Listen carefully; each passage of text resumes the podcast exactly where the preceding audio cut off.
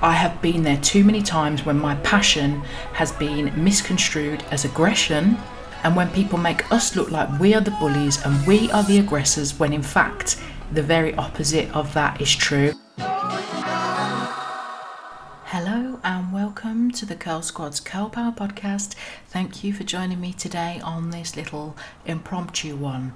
And you are very welcome here, unless you're a racist. This podcast is for everybody except for the racists. I mean, I say that you could learn a thing or two from listening to this podcast, from the experience of some of the incredible black and mixed race women guests that I'll be having on the shows are actually racists. Feel free to tune in.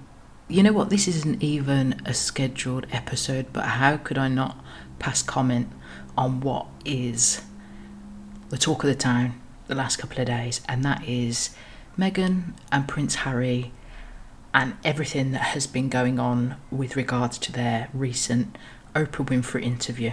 I mean, I'm definitely going to have to take a two deep breaths and try and keep myself composed during this episode.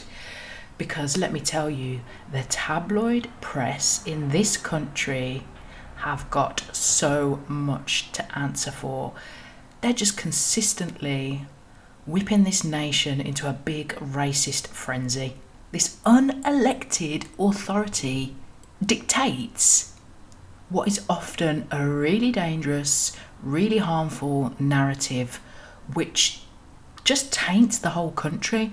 We heard yesterday in Harry and Meghan's interview how the royal family are living in fear of the press.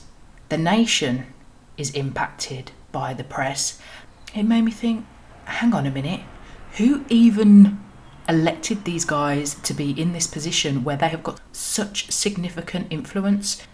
Meghan spoke yesterday about how she wanted to end it all, and they need to be held accountable for what they are doing to society. I remember seeing tabloid newspapers when I was growing up with a very clear narrative on black people an anti-black narrative. It was one that I didn't recognise, you know, actually being half black and growing up with black people and having actual real life experiences with real black people.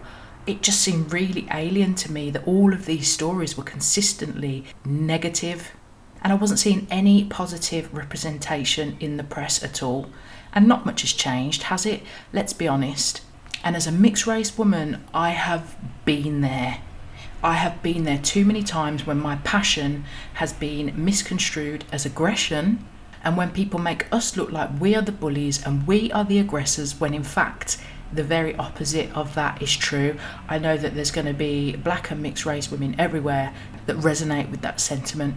Now, I was in a clubhouse room yesterday, and the subject of the room was Prince Harry and Meghan, and a journalist came in, and she used to write for some of the very worst the very worst tabloids that you can imagine.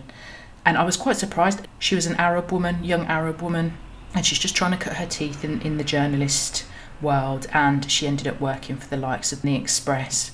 And she told the room yesterday about a time, well, several times, where she was encouraged to write negative stories about Meghan. And she told us about a time when there her whoever worked over her wanted her to write a story about Meghan and avocados and she was told to put a negative spin on it.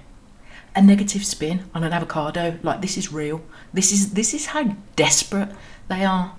This is the reality of what is going on inside this press. So they took a story seemingly innocent about Meghan loving avocados and turned it in to something else. And what was it? The headline was Meghan's favourite snack fuels drought and murder. Mate, we're talking about avocados here. We are talking about avocados. Avocado is just like your favourite hipster snack.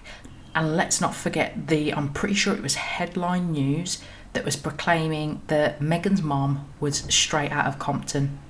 I mean, they're really clutching here. Meghan's mom is a yoga teacher, and they're trying to make her sound like she's a gangbanger just because, just because, just because she's black.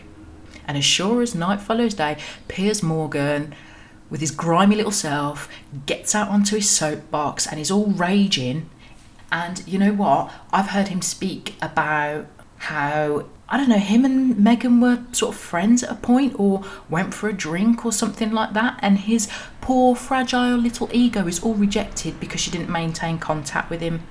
And now it's like he takes great pleasure in doing everything he can to bring her down just because of his poor little dented ego and then you can guarantee the racist goons of Great Britain come out in support of Piers all over Twitter with their racist hatred. It is exhausting, and we are so tired of this. And in fact, half of these racists could actually do with widening their gene pool just a little bit. But anyway, there's so much that could be said on this. How do we unleash the nation from this chokehold of these hateful and intolerant news sources that are constantly peddling an anti black narrative and going beyond race, going beyond all of that? They're just consistently promoting division because divide and rule. So, what do we do? How do we get rid of these tabloids? And, well, I don't think we'll ever be able to get rid of them, but what can be done to manage them? Because you've got people in parts of the country that pick up these papers and take this stuff as gospel, and it is deeply, deeply damaging to our society. So I think they've got a lot to answer to. I think they need to be held accountable and they need to take some responsibility for a lot of the damage in this country. And the newspapers are just part of a system, part of a system of structures that need to be policed, need to be held accountable for the negative impact that they're having on our society. We've got to take these things down one brick at a time, but where do we even start?